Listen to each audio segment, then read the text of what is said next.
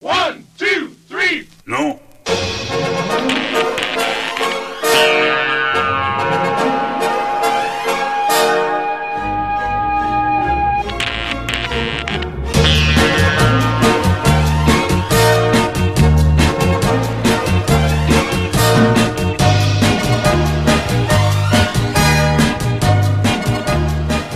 The Conspiracy Club. Φίλε και φίλοι, καλώς ήρθατε σε άλλο ένα επεισόδιο της Λέξης των Συνωμοσιών. Είμαι ο Δήμος και όπως πάντα μαζί μου ο φίλος μου ο Γιώργος. Γιώργο, τι κάνεις σήμερα; Γεια σου σύντροφε Δήμο, τι κάνεις; Καλά, μια χαρούλα εδώ πέρα. Πώς είναι η ζωή στην Καλαμάτα; Είναι τα συνηθισμένα, ε, είναι κρίσιμη η εποχή για τον κορονοϊό. Τα έχουμε ξαναπεί πολλές φορές, θα τα ξαναλέμε. Ξέρεις, θα Ελπίζω κάνουμε- για θα όχι κάνουμε πάρα ένα- πολύ. Θα φτιάξουμε ένα κλιπάκι προεχογραφημένο. Να το βάζουμε έτοιμο. Ναι, κάπως μην προς τα τα λέω. εκεί πάει. Ναι. Ναι, μάλιστα. Ωραία. Δήμο μου, κοίταξε να δεις τι πρόβλημα υπάρχει. Από ό,τι καταλαβαίνω, από ό,τι λένε οι άρχοντες εδώ, του τόπου αυτού, θα έρθουν οι τουρίστες όπου να είναι. Σε καμία εβδομάδα, δύο, τρεις, αρχίζουν να έρχονται. Και εδώ θα κάνει κολόκαιρο. Δηλαδή θα έρχονται οι άλλοι με μαγιό για να κάνουν και σαγιονάρες, να κάνουν μπάνιο. Και εμείς θα είμαστε σπίτι με τα κινητά να στέλνουμε μηνύματα και έξω θα έχει ζωφερή καταχνιά. Πόσο κακό είναι αυτός. ναι, κοίτα, είναι. Θα αρχίσουμε να μετράμε τα κρούσματα των τουριστών, πιστεύω, σαν του κορονοϊό. Δηλαδή ότι έχουμε σήμερα 6.000 τουρίστες, παραδείγματος χάρη. Αυτό θα ήταν κάτι χρήσιμο. Ωραίο, απλά. Καλό θα ήταν αυτό. Μάλιστα. Λοιπόν, ε, να σου πω μερικά νέα, θέλεις; Για πες, για πες. Κάποια, κα, κάποια μέτρια νέα. Σήμερα, καταρχάς, να πούμε που ηχογραφείται το επεισόδιο είναι η κηδεία του Φίλιππα.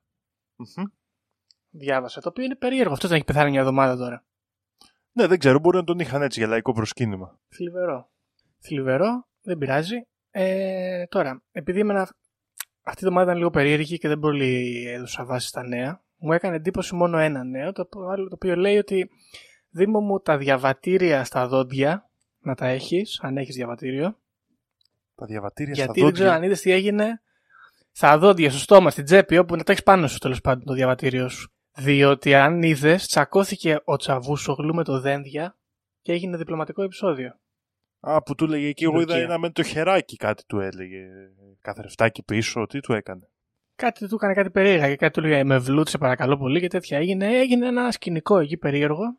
Και η ερώτηση που γύρεται εδώ, Δήμο, είναι άμα γίνει πόλεμος στην Ελλάδα-Τουρκίας, σε ποια χώρα θα φύγουμε να πάμε; Για εσένα που είσαι στην Κέρκυρα θα πρότεινα στην Ιταλία γιατί είναι αρκετά κοντά. Εγώ θα σκόπευα, δεν ξέρω. Έχω σκεφτεί Αίγυπτο, αλλά δεν ξέρω αν θα φτάσω. Πώς και θα δεν πας ξέρω αν στην θα είναι Αίγυπτο, πας καλύτερα. Με βάρκα. ναι, Μάλιστα. Σαν τον βλέψω Οδυσσέα μια θα βάρκα είσαι. εδώ από το λιμάνι, λιμάνι της Καλαμάτας. Ναι, καλά. Μπορούμε να πάμε όλοι μαζί στην Αλβανία αν θέλεις, που πάμε και κολυμπώντας από Α, εδώ. και άμα έχουμε θες να και έρθεις. συγγενή, ναι. Ναι, έχουμε και γνωστούς. Μπράβο. Μμμ. Λοιπόν, τώρα, επειδή δεν έχουμε άλλα νέα, είναι βαρετά τα νέα, θέλω να σου κάνω, θα σου κάνω κάποιες, ε, θα σου διαβάσω μάλλον κάποια quotes που μου έπεσα πάνω τους και θέλω να μου πεις αν ε, ρίχνεις γκομενάκι ή αν γίνεσαι ρεντίκολο, αν τρως Μμμ. χ. Εντάξει. Ναι, ναι. Λοιπόν, και μετά θα βγάλουμε και ένα συμπέρασμα γενικότερο πιστεύω. Λοιπόν, μία μέρα Δήμο θα βρω τις κατάλληλες λέξεις και θα είναι απλές. Ναι. Ρίχνεις, ρίχνεις γκομενάκι ή όχι; Ε, νο- νομίζω όχι, ρε Γιώργο. Όχι λες, ωραία, εντάξει, δεν είναι, ε, απόψε αυτές. Λοιπόν, ε, ίσως αυτό να είναι η ζωή. Ένα κλείσιμο του ματιού στα αστέρια. Ναι, Ούτε, ε. δεν ξέρω, νομίζω όχι. ωραία. ε. Ωραία. Ε, μην χρησιμοποιείτε τηλέφωνο. Οι άνθρωποι δεν είναι ποτέ έτοιμοι να το απαντήσουν. Χρησιμοποιήστε την ποίηση. Εντάξει. Αυτό ίσως Αλήθεια, ρίχνεις κάπως παραπάνω, ας πούμε, ναι. Σου φάνηκε καλύτερο αυτό. Μπράβο. Δε- Ξέρεις, γιατί, γιατί Ωραία. είναι... Αυτό δεν χρησιμοποιεί την πίεση, απλά την αναφέρει. Σωστό. Σωστό, σωστό. Ναι. Ωραία. Ωραία. Ε, δεν είχα τίποτα να προσφέρω σε κανέναν εκτός από τη σύγχυσή μου. ναι, εντάξει, ναι. Άμα ήμουν εγώ Αυτό το καλό. κομμενάκι, με ρίχνες, ναι. Αυτό είναι καλό και εγώ συμφωνώ. Ε, και έχουμε κι άλλο ένα τελευταίο νομίζω για να δω. Το λάθος μου, η αποτυχία μου δεν είναι τα πάθη που έχω, αλλά η αδυναμία μου να τα ελέγξω. ναι. Εντάξει. Δεν, μη- δεν το... Δεν ξέρω. Δεν μη... Ωραία. Ε, το- ε, οπότε εδώ τι έχουμε να πούμε για τον Jack Kerouac, Δήμο. μετά από όλα αυτά; Jack Kerouac είναι, Γιώργο θα σου πω, είναι ακριβώς ε, αυτή η αίσθηση που παίρνω και γι' αυτό κοντοστάθηκα στην αρχή γιατί λέω πώς θα το πάει τώρα, τι θα το κάνει εκεί πέρα. Ε, είναι ντεμή τύπος για γκομενάκια, είναι καλός τύπος άμα νομίζεις ότι θα ρίξεις γκομενάκια. Μμ. Πιστεύεις... ωραία. Μάλιστα. Ε, ναι. Ε, ωραία. Εντάξει, οκ, αυτά είχα να πω εγώ για τον Τζακέρο. Ως προς αυτό Τότε- το τομέα δηλαδή. Έτσι. Γενικά Α, είναι, α, σε άλλο για μένα- τομέα. είναι, είναι καλός τύπος γενικά ρε παιδί μου. Μμ. Είναι ωραίος. Σε ποιο ο τομέα, Jack τι- Kerouac. Είναι σε τομέα τη αυτοβελτίωσης, πιστεύεις. Σε κάνει καλύτερο άνθρωπο; Όχι. Αλλά σε κάνει Όχι. να αποδεχτείς αυτό που είσαι περισσότερο νομίζω. Ε, άρα καλύτερο άνθρωπος σου κάνει. Άμα αποδέχεις τον εαυτό σου, Δήμο μου. Ναι, αλλά δεν γίνεσαι καλύτερος απαραίτητα. Τέλος πάντων. Ε, anyway. Λοιπόν, αυτά τα ενδιαφέροντα για το εισαγωγικό σημείωμα. Πώς σου φάνηκε; Τι έπαθες Γιώργο, διάβαζες Jack Kerouac τώρα πάλι; Ναι, αγόρασα ένα βιβλίο αυτό που λέει για το μικρό του αδερφό που πέθανε. Και ε, αφού το τελείωσα, άρχισα να διαβάζω και κάτι άλλα παλαιά και έλεγα: Κοίτα τι ωραίος, ωραία που πέρναγε ο Τζακ Κέρουακ. Τέλος πάντων. Λοιπόν, τώρα, Δήμο, Γιώργο. έχεις παρατηρήσει ότι αυτό το podcast που κάνουμε είναι προβληματικό; Από πολλούς τομείς, αλλά πες μου ακριβώς τι εννοείς. Ωραία. Γιατί ας πούμε θα, θα μας έλεγε κάποιος και Αμερικανάκια. Θα μας έλεγε Αμερικανόφιλους, ας πούμε. Όλα είναι στην Αμερική, ρε Δήμο. Όλα είναι στην Αμερική. Ναι ρε γάμο, το και να πω ότι δεν προσπαθούμε. Είναι πρόβλημα όμως ρε παιδιά αυτό. Ναι, ακριβώς. Λοιπόν, θα, θα τσακίσω εγώ αυτό το μοτίβο σήμερα, γροθιά στο μοτίβο, και θα φέρουμε ένα θέμα δήμο από την ε, τιμημένη Σοβιετική Ένωση. Α, να το. Ενδιαφέρον. Και αφού κάναμε θεάσεις UFO στην Αμερική, θεάσεις UFO στην Ελλάδα, γιατί να μην κάνουμε και περίεργα διαστημικά φαινόμενα στη Σοβιετική Ένωση. Πολύ ωραία. Λοιπόν, οπότε θα αναλύσουμε σήμερα τρία-τέσσερα τέτοια φαινόμενα και μετά θα μου πεις και εσύ την άποψή σου, να δούμε αν τα κάνανε καλύτερα ή αν είναι πιο μέτριο του αισθέτικα, ας πούμε. Μμμ. Λοιπόν, θα ξεκινήσουμε με ένα ζήτημα λοιπόν, το οποίο δεν είναι ακριβώς UFO-logist κατάσταση, είναι λίγο πιο spooky και μυστηρίου και είναι και πιο γνωστό ίσως και είναι και σίγουρα το πιο παλαιό. Και μιλάω τώρα, θα κάνουμε πολλά λάθη υποθέτω στη, στο pronunciation, αλλά δεν πειράζει. Θα μιλήσουμε λοιπόν για το Tunguska Event. Δεν ξέρω αν το ξέρεις το Tunguska Event. Ναι, το έχω ακουστά. Μπράβο. Λοιπόν, Την Tunguska Event έκρηξη λοιπόν Στη Τουγκούσκα. είναι η έκρηξη η οποία συνέβη στο Ποτκαμέναγια Tunguska River το οποίο βρίσκεται στο Κράσνοϊάρσκ Κράσνοϊάρσκ Κράι ωραίο όνομα και συνέβη τις 30 Ιουνίου το 1908 1908 Δήμο για θυμισέ μου γιατί τεμπέλιασα και δεν κοίταξα είχαμε τσάρους Ναι. Ε, το 17 έγινε η Επανάσταση εκεί πέρα. 1917 δηλαδή ήταν 9 χρόνια πριν ας πούμε. Μπράβο, έπρεπε να ήταν ο Τσάρος Νικόλαος τότε ίσως. Τέλος πάντων, anyway. Και δεν ξέρουμε αν έπαιξε καταλητικές έτσι... ε, κατα- Αν είχε καταλητική σημασία στην εξέλιξη των ε, συμβάντων, αλλά θα δούμε. Για να δούμε. Λοιπόν, τώρα, τι, τι έχει συμβεί σε, αυτό το, σε αυτή την περιοχή, σε αυτό το ποτάμι του Στουνγκούσκα.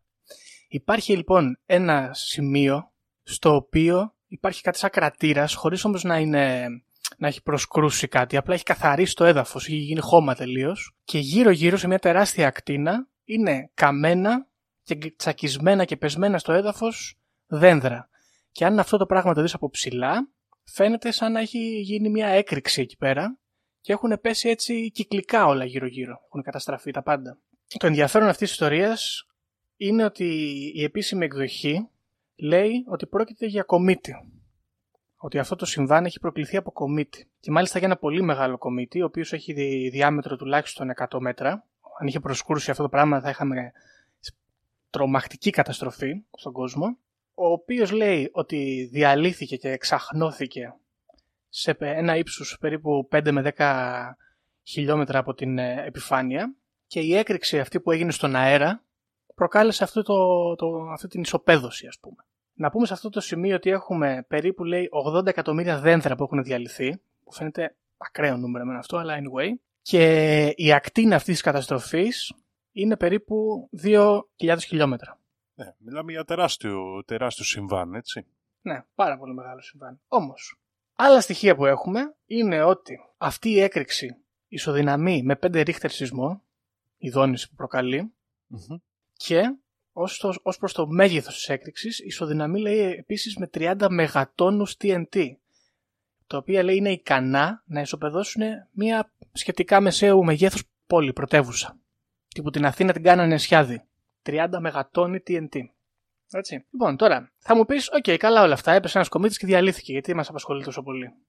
Όμως, εγώ Δήμο εδώ θέλω να κάνω κάποιες ερωτήσεις. Γιατί Δήμο; Ένας κομίτης ο οποίος διαλύεται σε μια τέτοια απόσταση από τη γη, 5 με 10 χιλι- χιλιόμετρα, δεν έχει κομματάκια του να πέφτουν και να συγκρούονται με την επιφάνεια αυτού του πλανήτη.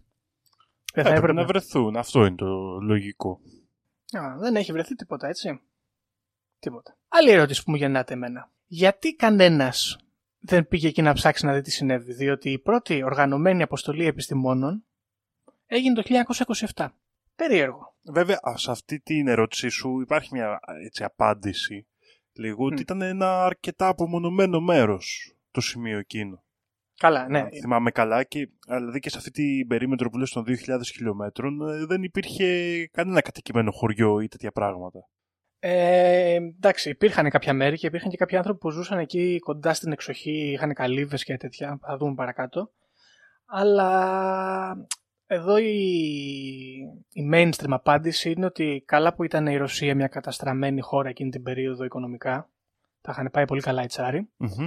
δεν, υπήρχε, δεν υπήρχαν υποδομές να κάνεις τέτοια ταξίδια εύκολα. Ήταν αυτό όντως του διάολου τη μάνα. Μιλάμε τώρα για τούντρα ακραία. Και επίσης, μάλλον υπάρχει και η άποψη ότι δεν ενδιαφέρθηκε για κανένας. Σου λέει Ναι, τσάρι, αυτό. είναι αυτοί παρτάρανε και δεν έγινε τίποτα.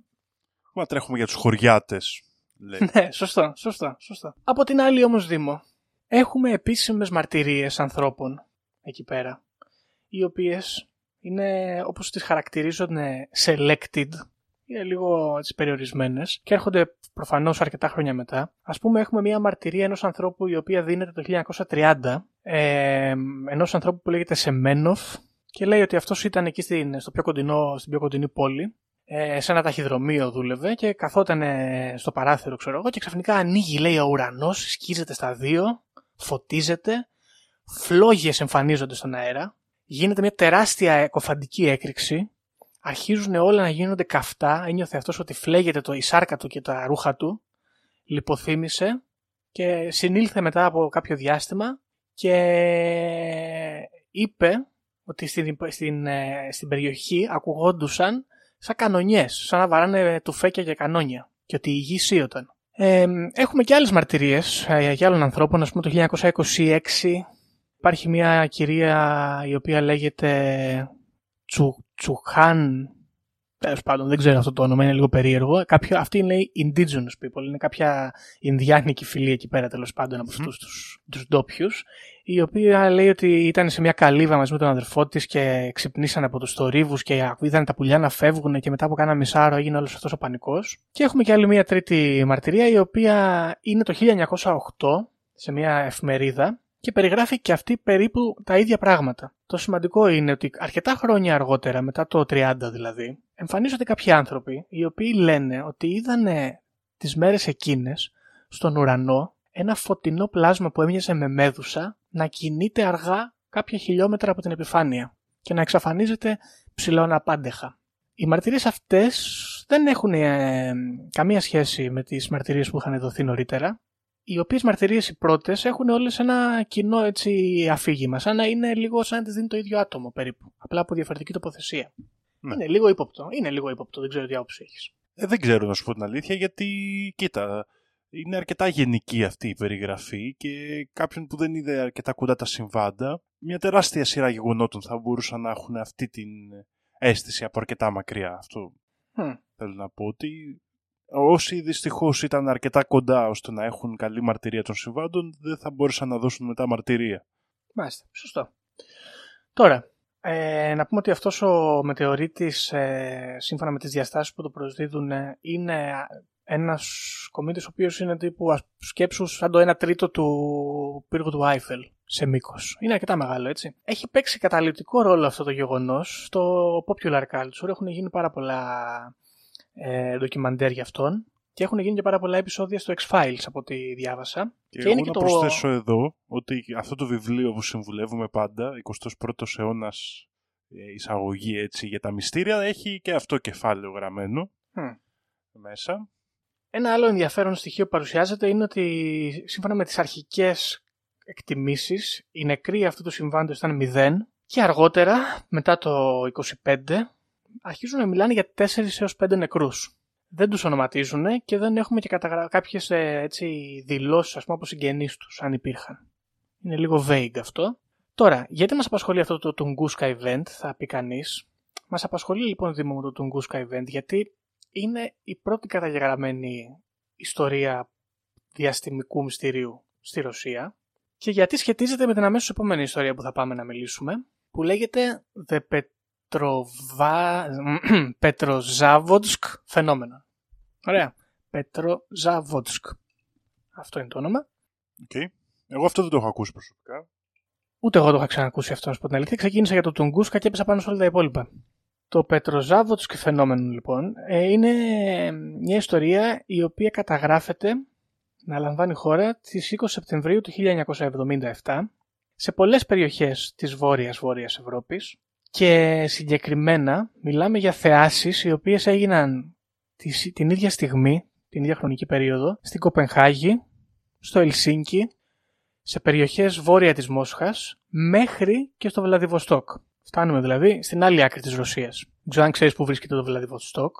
Απέναντι από την Ιαπωνία, δεν είναι εκεί στον Ειρηνικό ωκεανό. Ακριβώς, είναι ε, αντιδιαμετρικά ας πούμε τοποθετημένο. Λοιπόν, τώρα τι συμβαίνει με το Πετροζάβοτσκ φαινόμενο; Αρχίζουν να εμφανίζονται άνθρωποι οι οποίοι λένε ότι βλέπουν στον ουρανό ένα φωτεινό αντικείμενο το οποίο έχει σχήμα μπανάνας, ωραία, το οποίο κινείται πολύ αργά και φωτίζει την περιοχή γύρω του με διάφορα περίεργα χρώματα διαφορετικά ανάλογα από την περίπτωση που θα μιλήσουμε και εξαφανίζεται αναπάντεχα. Το σχήμα που δίνουν σε αυτό το αντικείμενο είναι ίδιο με το σχήμα που δίνουν στο Τουγκούσκα event οι νέοι μάρτυρες που μιλάνε για κάποιο αντικείμενο τις μέρες εκείνες κοντά στο συμβάν της Τουγκούσκα. Μοιάζει έτσι δηλαδή και αυτό με μέδουσα; Ακριβώς. Ε, περισσότερο θα μπορούσαμε να το συσχετίσουμε γιατί έχει ένα ημικυκλικό σχήμα με φως να πέφτει από κάτω που θα μπορούσε να μοιάζει με το καπέλο της μέδουσας και τα πλοκάμια της ας πούμε. Λοιπόν, στην ιστορία αυτή αυτό το αντικείμενο φαίνεται να κινείται πάνω από τις πόλεις και να ρίχνει φως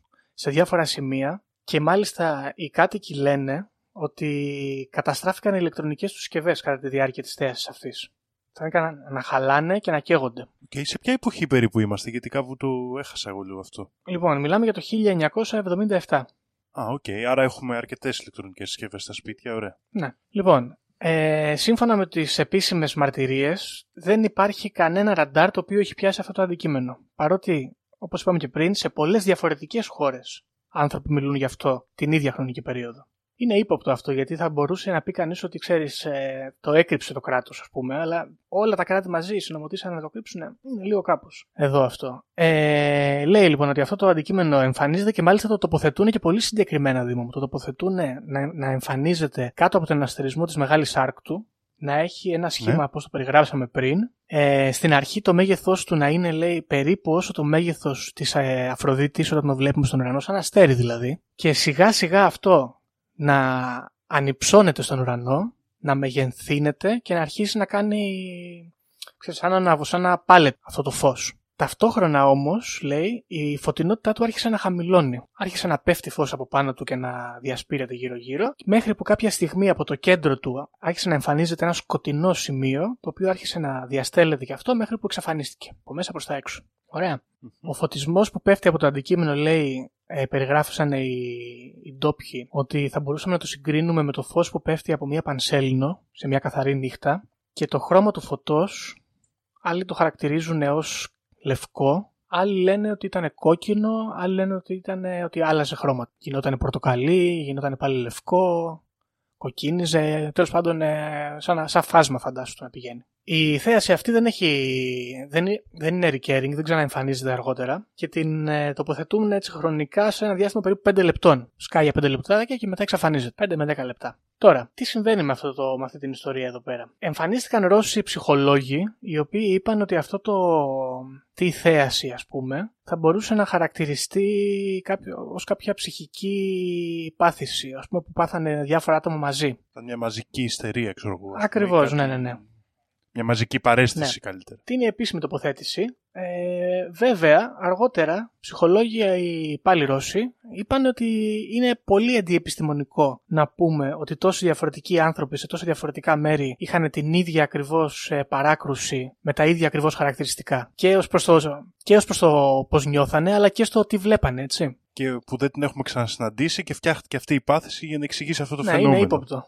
Ύποπτο. Τέλος πάντων. Όπως είπαμε, δεν ε, κατάφερε κανένα ραντάρ να πιάσει αυτό το, αντι- αυτά τα αντικείμενα, τα οποία από ό,τι φαίνεται είναι πολλά. Όμως κάποια χρόνια αργότερα εμφανίστηκε κάποιος άνθρωπος ο οποίος ισχυρίστηκε ότι δούλευε στο αεροδρόμιο του Ελσίνκη και είπε ότι εμείς λέει το είδαμε αυτό το αντικείμενο στο ραντάρ μας. Το ήταν ελεγκτής ε, ελεγκτής εναέρειας κίνησης για να καταλάβεις. Μμμ. Και η δήλωσή του αυτή διαψεύστηκε. Βέβαια, εδώ να προσθέσουμε ότι η Ελσίνκη ήταν Φλανδό, έτσι. Ναι, το οποίο είναι ύποπτο έτσι, γιατί Είναι ύποπτο από μόνο του αυτό. Δηλαδή, εδώ ελέγχεται αν υπάρχει ο κύριος. Ακριβώς.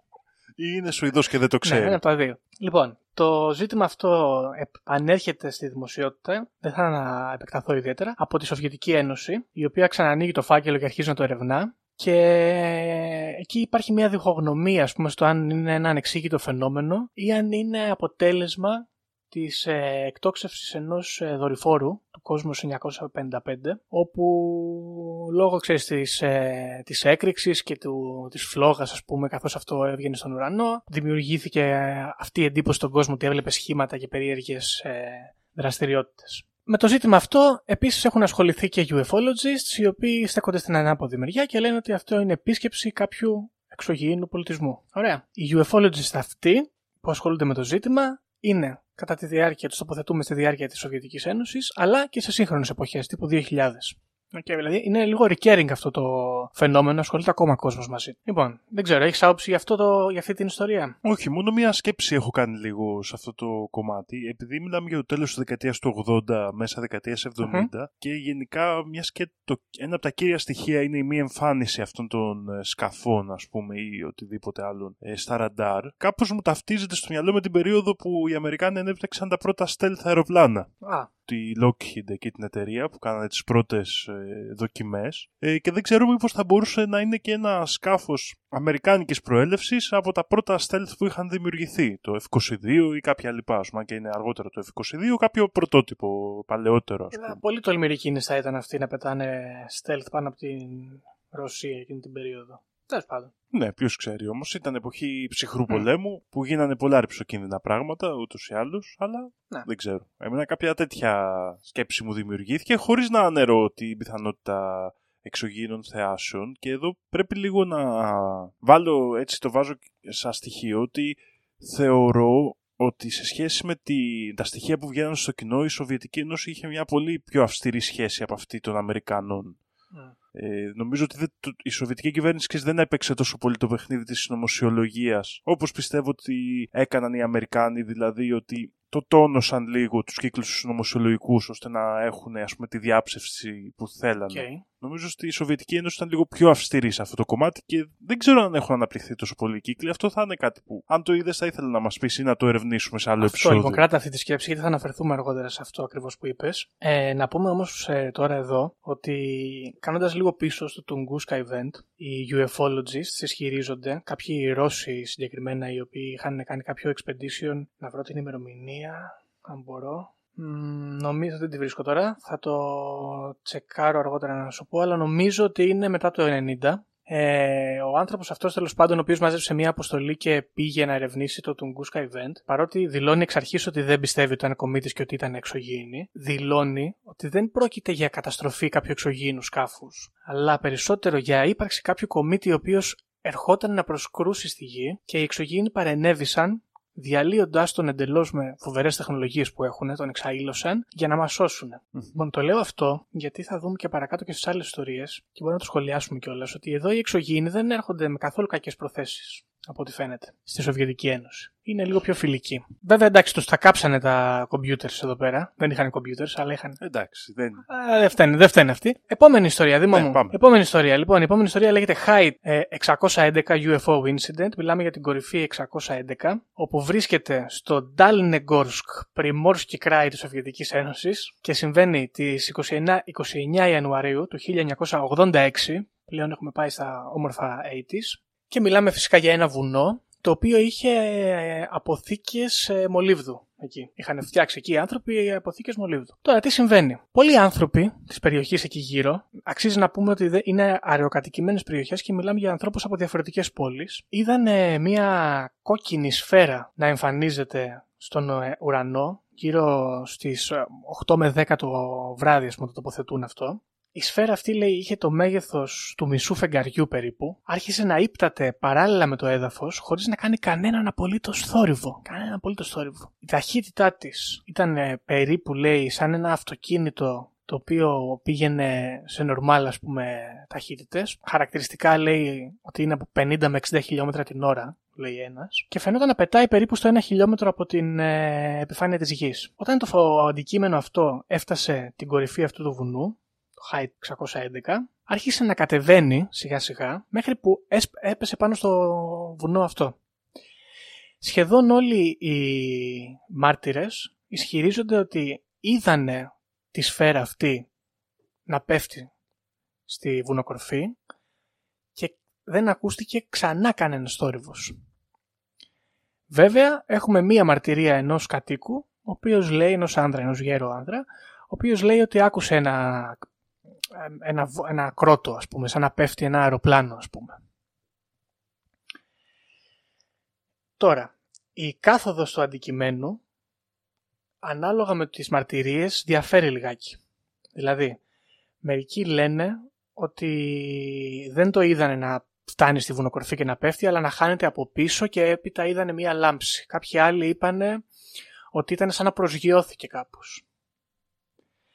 Ε, κάποιοι άλλοι είπαν ότι το φως που εμφανίστηκε όταν αυτό έπεσε στη βουνοκορφή ήταν ένα, εκοφα- ένα εκτυφλωτικό λευκό φως. Κάποιοι άλλοι είπαν ότι έμοιαζε με σαν πυρκαγιά, σαν να καίγεται ένα δάσος, είχε ένα έτσι βαθεκόκκινο χρώμα, το οποίο κράτησε σε όλες τις μαρτυρίες για περίπου μία ώρα. Φαινόταν εκεί στην- στο βουνό απάνω. Οι μαρτυρίες αυτές δεν περνάνε παρατηρητές βέβαια από το καθεστώς και γρήγορα επιστήμονες πηγαίνουν στην περιοχή να μελετήσουν τι συνέβη και δεν βρίσκουν συντρίμια.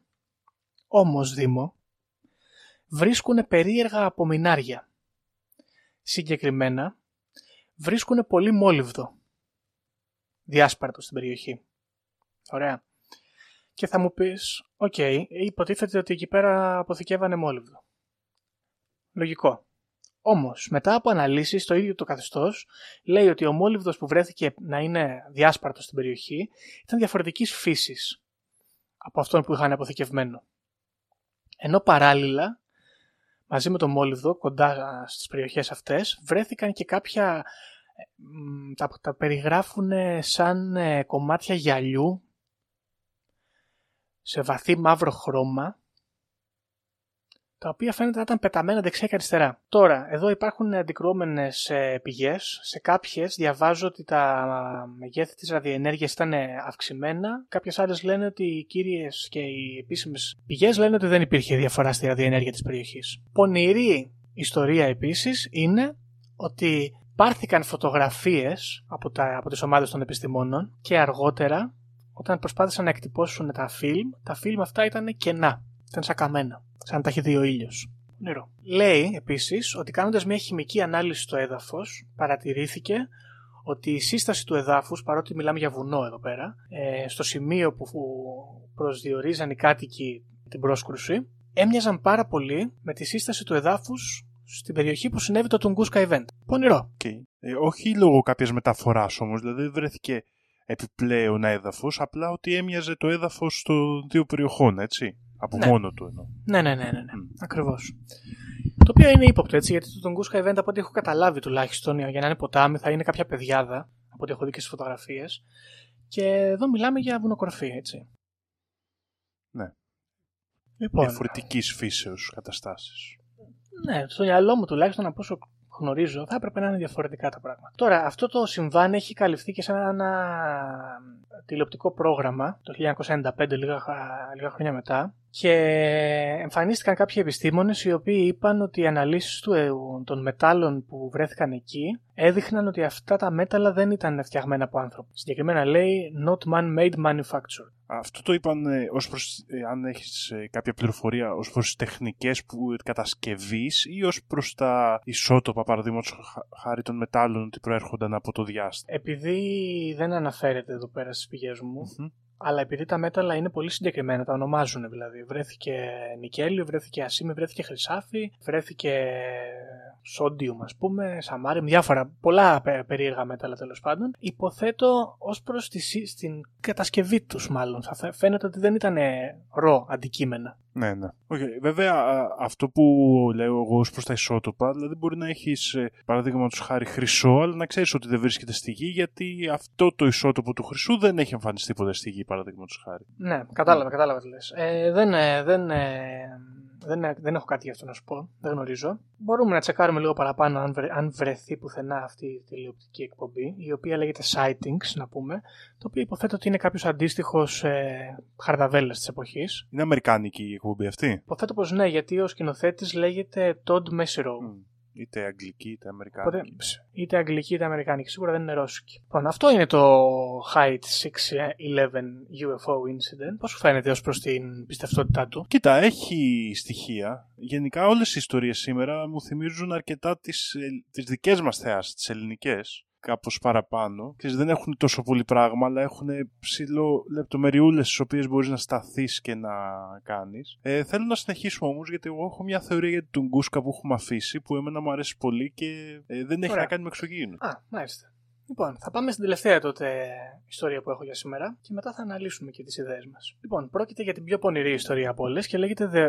και την πιο διαβεδομένη, δηλαδή όπως έψαχνα στο Google, σχεδόν όλα τα άρθρα την αναφέρανε. Λέ- Λέγεται Βορώνες UFO Incident, Μμμ. προφανώς από την περιοχή και αυτό, την περιοχή Βορώνες της Σοβιετικής Ένωσης, στις 27 Σεπτεμβρίου του 1989. Οπότε είμαστε πάλι στο καθεστώς και λίγα χρόνια μετά την ε, προηγούμενη θέση που περιγράφαμε. Ναι. Λοιπόν, αυτή η ιστορία έχει ως μάρτυρες 10 ανήλικα παιδάκια. Ωραία. Τα οποία βρίσκονται σε μια παιδική χαρά, ας το πούμε, σε μια λάνα και παίζουν και ξαφνικά εμφανίζεται με ηλικιώδη ταχύτητα ένας υπτάμενος δίσκος. Ένα μεταλλικό αντικείμενο ε, σχήματος πάλι μπανάνας, πάλι έτσι σαν ημισέλινος, το οποίο έρχεται από πάνω τους, κοντοστέκεται, αλλάζει σχήμα και γίνεται σφαιρικό μπροστά στα μάτια τους και προσγειώνεται. Αφού προσγειώνεται, μια καταπακτή εμφανίζεται από το κάτω μέρος αυτού του σκάφους και από μέσα βγαίνουν μερικά πλάσματα με τρία μάτια και ένα ρομπότ. Okay.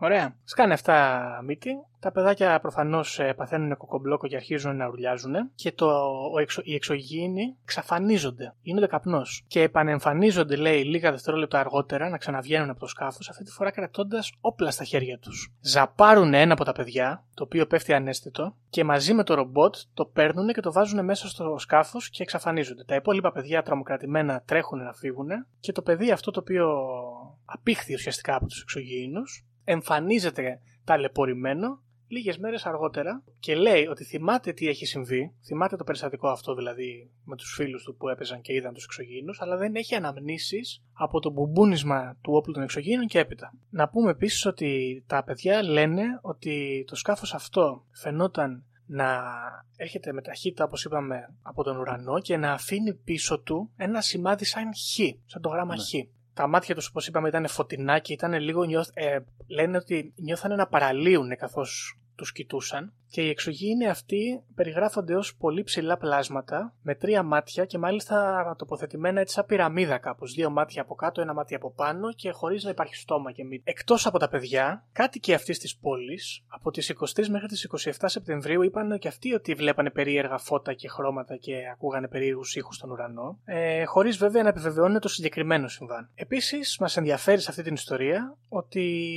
ασχολήθηκε εκτενώς με αυτό το περιστατικό το καθεστώς της Σοβιετικής Ένωσης ερευνώντας και ανακρίνοντας τους ε, κατοίκους της πόλης και μάλιστα καθεστωτική εφημερίδα που λέγεται TAS άφησε ανοιχτό το ενδεχόμενο να έχουν έρθει όντως εξωγήινοι και οι άνθρωποι εκεί πέρα να έχουν έρθει σε επαφή με τέτοια πλάσματα λέγοντας ότι δεν μπορούμε να πούμε με τα στοιχεία που έχουμε αν αυτό το πράγμα πρόκειται για μια ιστορία φαντασίας ή για ένα πραγματικό συμβάν. Ναι, έχουμε άνοιγμα δηλαδή εδώ της Σοβιετικής Ένωσης στα... στο θέμα των εξωγήινων ας πούμε. Μια κάπως ας πούμε παραδοχή της πιθανότητας. Ναι, ναι, ναι. Ε, επίσης έχει ένα ενδιαφέρον γιατί μετά από πολύ, πολύ κόσμο δέχτηκαν τα πειρά οι, οι δημοσιογράφοι της εφημερίδας αυτής και άλλοι δημοσιογράφοι σε που δούλευαν σε άλλα μέσα, τους ε, υπερασπίστηκαν λέγοντας ότι αυτός είναι ο, ο χρυσός κανόνα της δημοσιογραφίας και ότι ο, ο αναγνώστης πρέπει να αποφασίζει μόνος του γνωρίζοντας όλα τα γεγονότα. Καλό ακούγεται. Καλός κανόνας είναι για τη δημοσιογραφία. Ναι, σωστά. Λοιπόν, επίσης έχει ένα πονηρό ενδιαφέρον το γεγονός ότι εκείνες τις μέρες, ε, καλά, να πούμε ότι εκείνη την εποχή ο Γενικός Γραμματέας της Σοβιετικής Ένωσης, αν δεν κάνω λάθος, ήταν.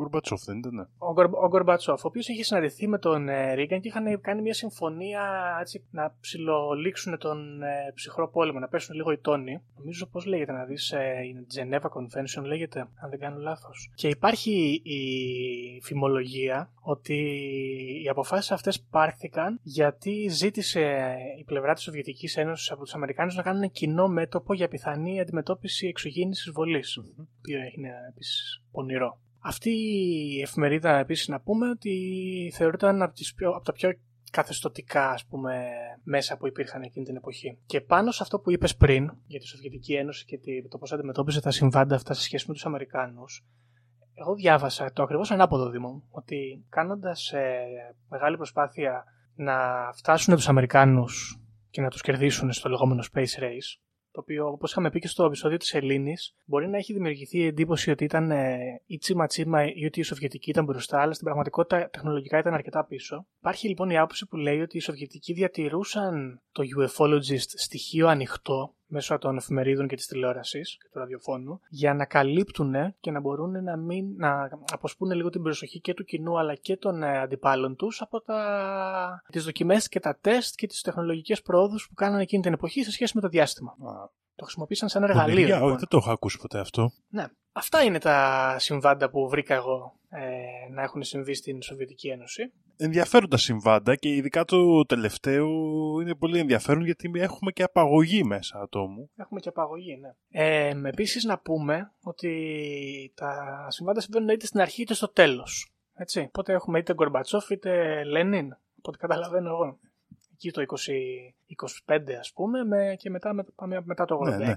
Σηματοδοτείται η αρχή και η πτώση της Σοβιετικής Ένωσης με λεύσεις εξωγήινων; Δεν ξέρω και επίσης να πω ότι εγώ παρατήρησα ότι στην αρχή οι εξωγήινοι φαίνονται να είναι φιλικοί και να βοηθούν ενώ αργότερα να έρχονται με πιο επιθετικές διαθέσεις. Λες να τα, εκεί οι Μπολσεβίκοι να είναι παιδιά εξωγήινων οι οποίοι απογοητευμένοι από την κατάσταση του κόσμου έφυγαν το 1990. Δεν ξέρω μήπως Δήμο τελικά ο Μάρξ δεν ήταν ε, σατανιστής και ήταν κάποιο άτομο που είχε έρθει σε επαφή με εξωγήνου και έτσι μας ήρθε ο σοσιαλισμός από το διάστημα, αλλά έπειτα επειδή τα κάνανε μπουρδέλο, ξέρεις, φύγανε, ας πούμε, τους είπανε πάρτε πούλο, ξέρω εγώ, για το μπούτσο και τα λοιπά. Δεν ξέρω, αλλά εδώ εγώ θέλω να κάνω μια συσχέτιση. Το uh-huh. φαινόμενο στην Αταλάντη, ε, που συζητούσαμε ναι. στο επεισόδιο με τις ελληνικές θεάσεις, έγινε το 1990, που όπως γνωρίζουμε έπεσε ο Μητσοτάκης και επέστρεψε ο σοσιαλισμός στη χώρα μας. Α, μήπως φέραν το σοσιαλισμό από εκεί εδώ; Η επανέλευση του σοσιαλισμού στην Ελλάδα ήρθε δια της εξωγήινης χείρας. Μπορεί, μπορεί. Ε, Επίσης δεν ξέρω ο Τρότσκι τι ρόλο παίζει. Το πτώμα του, του Τρότσκι το έχουμε βρει. Δεν ξέρω, στο Μεξικό δεν πέθανε αυτός. Στο Μεξικό δολοφονήθηκε, αλλά βρέθηκε το πτώμα του. Το... Ενώ βρέθηκε, το έχει δει κανείς ή το έχουν, το έχουν δει μόνο ξέρεις, οι Μεξικάνικες αρχές; Δεν γνωρίζω αυτό. Ούτε εγώ δεν ύποπτο αυτό. Ύποπτο. Γενικά ο Τρότσκι είναι ύποπτος, παιδιά. Ναι, γιατί έχει και το μαλλί του Eraserhead. Είναι, είναι, είναι ύποπτος γενικά. εγώ αυτό πιστεύω. Κοίτα, εγώ τον χαρακτηρίζω ως πονηρό παγαπώντη τον Τρότσκι. Ε, και πιστεύω ότι δεν ξέρω αν, αν είχε πάει διαφορετικά ιστορία και είχαμε Τρότσκι αντί για Στάλιν, μήπως είχαμε και εξωγήινους. Μπορεί. Δεν ξέρω. Μπορεί. Λοιπόν, αυτές οι ιστορίες θα μου πεις την άποψή σου και να μου πεις και την ιδέα σου για το Τουγκούσκα λοιπόν, event. Γιώργο, για το Τουγκούσκα θα ξεκινήσω, γιατί δεν είναι δική μου ιδέα και είναι αρκετά κλασική θεωρία που κυκλοφορεί και την έχω διαβάσει από πολύ παλιά.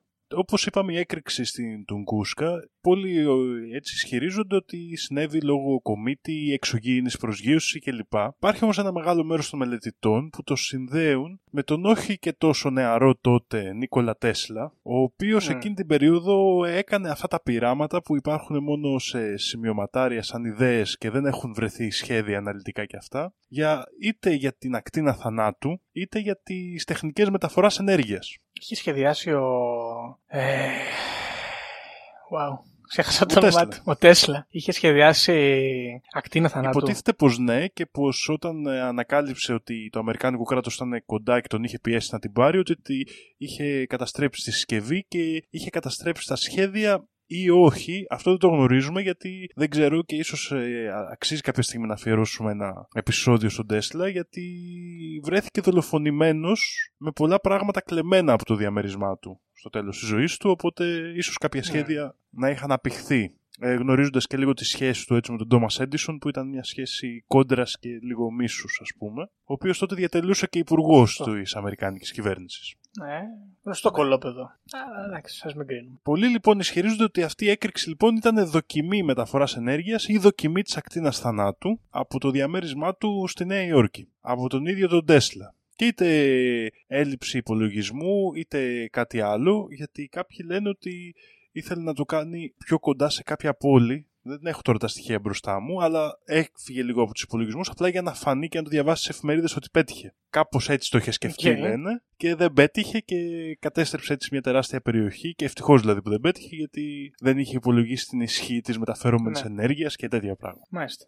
Είναι δύσκολο όμως ε, να βρει τώρα γιατί έγινε μια τεράστια έκρηξη πριν ε, σχεδόν τώρα 130 χρόνια πριν, 110 χρόνια πριν. Είναι δύσκολο. Είναι δύσκολο και δεν βοηθάει και το γεγονός ότι δεν ασχολήθηκε κανείς εκείνες τις μέρες. Ακριβώς και το γεγονός και ότι δεν είχαμε και τόσο υπηρεσίες επίσημες, δηλαδή αυτές τις καινούριε που μας έχει προσφέρει ας πούμε, η, η γραφειοκρατία και η κυβέρνηση των σύγχρονων κρατών, που έχεις υπηρεσίες πλέον που θα πάνε και θα κάνουν καταγραφές τουλάχιστον. Δεν υπήρχε τότε αυτό το πράγμα τόσο, πολύ, τόσο έντονα. Ε, δεν υπήρχαν και τα μέσα. Δεν υπήρχε και τόσο το ενδιαφέρον για την επαρχία, εγώ φαντάζομαι, από τους τσάρους κλπ.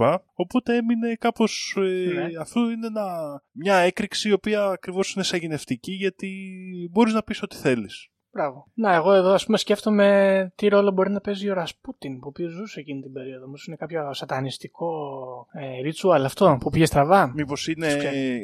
Μήπως νόμιζε θες. ο Ρασπούτιν ότι ήταν σατανιστική τελετή, αλλά τελικά επικοινωνούσε με εξωγήινους; Ναι, ποιος ξέρει. Είναι όλα, όλα ανοιχτά, Δήμο. Όλα ανοιχτά. Γκουσκάι δεν. Μάλιστα. Τώρα, το ερώτημα που δημιουργείται εδώ, Δήμο μου, είναι πώς βλέπουμε αυτές τις ε, ιστορίες και κυρίως πώς βλέπουμε. Πώς τις βλέπουν οι Ρώσοι κατά κάποιο τρόπο σε σχέση με το πώς τις βλέπουν οι άλλοι λαοί. Δηλαδή οι Έλληνες που έχουμε μελετήσει εμείς, αλλά και οι Αμερικάνοι που επίσης μελετήσαμε εμείς και περισσότερος κόσμος. Ποια είναι, εσύ παρατήρησες κάποια κύρια διαφορά έτσι όπως το μελετούσες; Λοιπόν, καταρχάς, ένα πράγμα που κάνει λίγο εντύπωση είναι ότι υπάρχει μια μεγάλη ομοιογένεια στο, σε αυτά που λένε από πολύ διαφορετικούς ανθρώπους.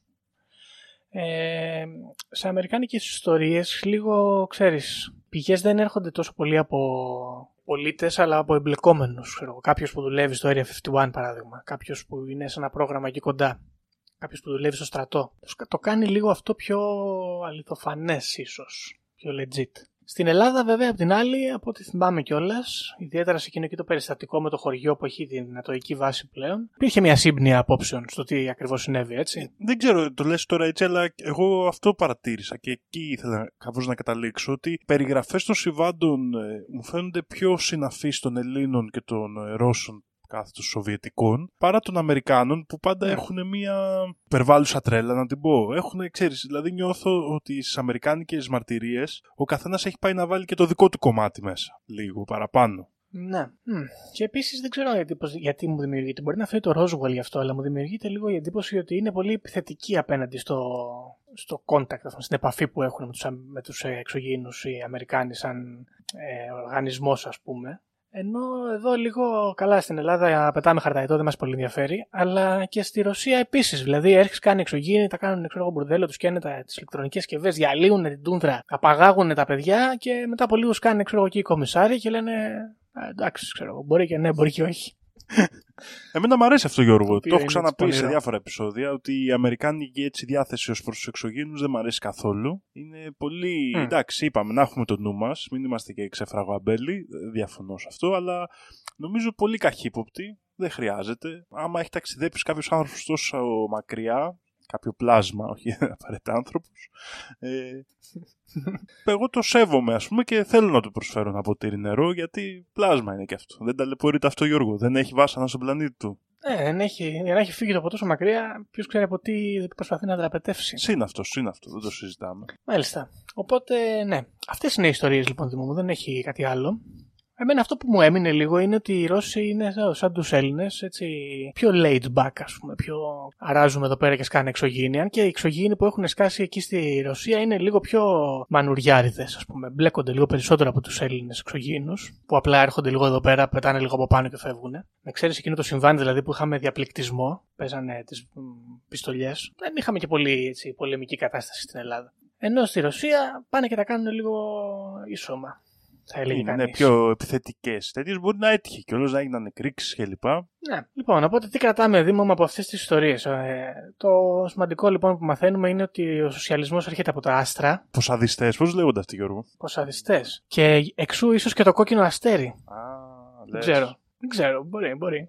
Ε, αυτό λοιπόν μας μένει, ότι οι εξωγήινοι έρχονται και φέρνουν το σοσιαλισμό και αν δεν τα κάνουμε καλά, φεύγουν, τον παίρνουν το σοσιαλισμό από εκεί, σου αφήνουν να καταστραφείς στον καπιταλισμό και επιστρέφουν σε κάποια άλλη χώρα και τον δίνουν εκεί. Από ό,τι φαίνεται και από εμάς τον πήραν το σοσιαλισμό, ούτε εμείς τα κάναμε πολύ καλά. Αναμένουμε την επόμενη χώρα. Φαντάζεσαι να είναι χρήσμα των εξωγήινων σοσιαλισμός, δηλαδή να επιλέγουν μια χώρα που, να το πούμε έτσι, οι Μάλλον αυτό υλικές γίνεται, πιστεύω. συνθήκες είναι κατάλληλες. Κοίταξε, εγώ εκεί καταλήγω. Μάλλον διαλέγουν ένα μεγάλο ηγέτη και μια κατάσταση η οποία είναι έτσι προσοδοφόρα, ας πούμε, και πάνε και τους λένε: Ορίστε, παιδιά, αυτά είναι τα στοιχεία. Πάρτε. Σοσιαλισμό. Αλλά δεν είμαστε έτοιμοι, Δήμο, σαν το Star Trek. Έχουμε Πρέπει ναι. να είσαι έτοιμος. για να έρθει η διαγαλαξιακή ας πούμε, Έχουμε τώρα. φάση εκεί πέρα και να σου πει. Κομμούνα. Ναι. Ναι. Το Σοβιέτ από την Ανδρομέδα. Λοιπόν, οπότε ας ελπίσουμε, Δήμο μου, η επανάσταση να έρθει από τα άστρα, να μας σώσει από τον καπιταλισμό.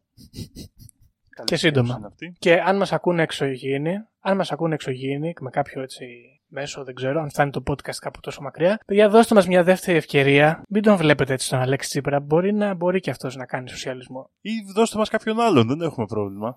Ναι, εντάξει, επειδή αυτόν έχουμε τώρα, ρε, Δήμο, δεν ξέρω αν βάζουν και δικούς τους. Ε, και αυτός μπορεί να μπορεί. Ξέρω εγώ, δώστε του μια ευκαιρία ακόμα. Δεν είναι. Μπορούμε. Εμεί- Είμαστε λαός σοσιαλιστικός και είμαστε και λαός που εύκολα πιστεύει σε εξωγήινου. Οπότε ταιριάζουμε. Έχουμε, είμαστε έτοιμοι να δεχτούμε. Είμαστε έτοιμοι, ακριβώς. Λοιπόν, αυτά από μένα. Έχεις να προσθέσεις κάτι εσύ, Όχι, μήπως; Γιώργο, ε, νομίζω ότι το αίσθημα το τελικό αυτού του επεισοδίου είναι αυτό λοιπόν με το οποίο και εγώ συμφωνώ ότι έπαιξε καταλητικό ρόλο στις εξελίξεις των γεγονότων στη Ρωσία η θεάση των εξωγήινων. Ναι. Σαν το Ναι, συνέδριο της Βόλβη στην αντίστοιχο, Ελλάδα. ας πούμε. Ναι, ωραία. Θα μπορούσαμε να πούμε ότι το συνέδριο της Βόλβης Γιώργο ήταν ε, το ουμανιστικό συνέδριο που ήθελε να διώξει το σοσιαλισμό από την Ελλάδα σχεδόν. Θα μπορούσε, μπορούσε, να είναι ναι. το τέτοιο. Δεν ξέρω τώρα Κακό. αν ο εχθρός του σοσιαλισμού είναι οι άνθρωποι ή κάποια άλλη καταχθόνια ύπαρξη. Δεν το γνωρίζω αυτό παραπάνω. Θα διελευκανθεί στα επόμενα επεισόδια πιστεύω. Ναι. Τώρα, εξωγήινοι, εμφανίσεις, εξαφανίσεις κλπ. Πάντα ε, εγώ θέλω να βγάζω αυτό το αίσθημα. Μην νομίζετε ότι όποιος έρθει από μακριά θέλει το κακό σας και ότι όποιος είναι δίπλα σας θέλει το καλό σας. Δεν συμβαίνει πάντα αυτό. Μεγάλη κουβέντα. Καλός ή κακός, ε, αυτή είναι η πραγματικότητα, οπότε έχετε τα αυτιά σας και τα μάτια σας ανοιχτά. Έχετε τις καραμπίνες σας έτοιμες. ναι. Δεν ξέρεις, Δεν ξέρεις ποτέ ποτέ. αν θα χρειαστεί να πας για κυνήγι. Αυτά νομίζω. Μάλιστα. Ναι, με αυτά θα σας αφήσουμε σύντροφοι ακροατές και θα επανέλθουμε την επόμενη εβδομάδα με το επόμενο επεισόδιο. Γεια Οι χαρά. δικές μου γνώσεις, χωρίς να έχω διαβάσει, χωρίς να μου έχει πει κανείς, είναι ότι τα σύμπαντα είναι 7. Αν διαβάσεις, θα σου πούνε τα σύμπαντα είναι άπειρα. Εγώ σου λέω είναι 7. Γιατί; Γιατί αυτές είναι οι γνώσεις μου. Βρισκόμαστε σε ένα Matrix, ε, σε ένα πλασματικό εικονικό κόσμο επειδή ανέβηκε στον ημιτό και του το είπε ένας εξωγήινος. Πραγματική ιστορία κύριε Υπουργέ. Αλλά τότε που να κάνω εκπομπή; Θα μας έχουν κλείσει φυλακή με αυτά που λέμε. Τότε είναι ο ταξίτης. Mark my word. The Conspiracy Club